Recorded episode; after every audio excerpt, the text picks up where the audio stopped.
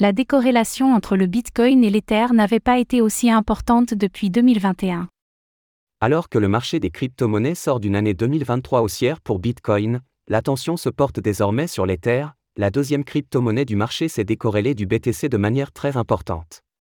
Cette divergence atteint des plus bas, rappelant le marché haussier de 2021 et soulevant une question importante pour les investisseurs, sommes-nous au début d'une saison dominée par l'Ether?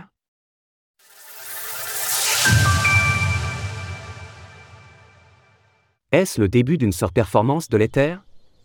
Alors que le marché des crypto-monnaies connaît une phase de hausse depuis le début de l'année 2023, nous remarquons que la corrélation entre le Bitcoin, BTC, et l'Ether, ETH, est au plus bas. Historiquement, les cycles du marché révèlent des périodes de le Bitcoin Season, où le BTC prend plus en valeur que la majorité des crypto-monnaies, suivi d'une l'Ether Season, où l'ETH prend les devants à son tour.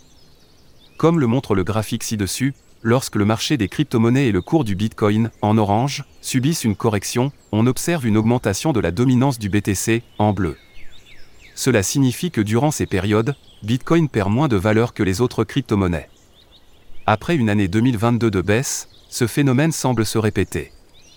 En 2023, Bitcoin a également surpassé les performances du marché dans son ensemble, laissant les terres dans l'ombre.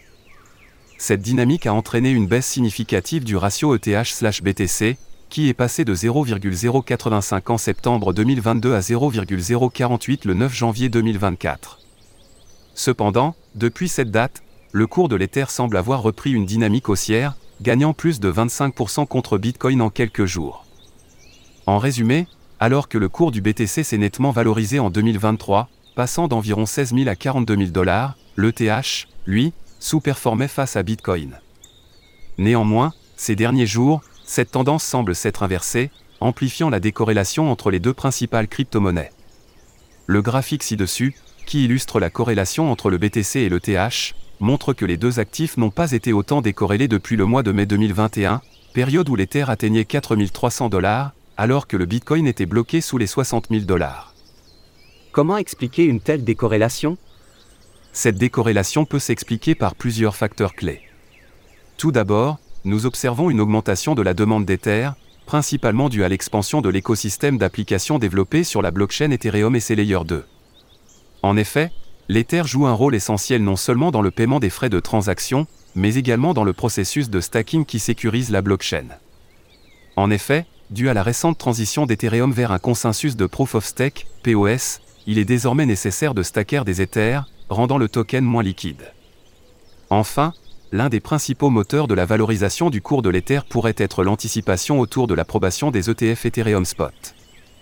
La décision de la Security and Exchange Commission, SEC, est d'ailleurs prévue pour le mois de mai 2024. L'effet d'anticipation des ETF Bitcoin Spot semble se reproduire avec les ETF Ethereum Spot et contribuer à la décorrélation entre le Bitcoin et l'Ether.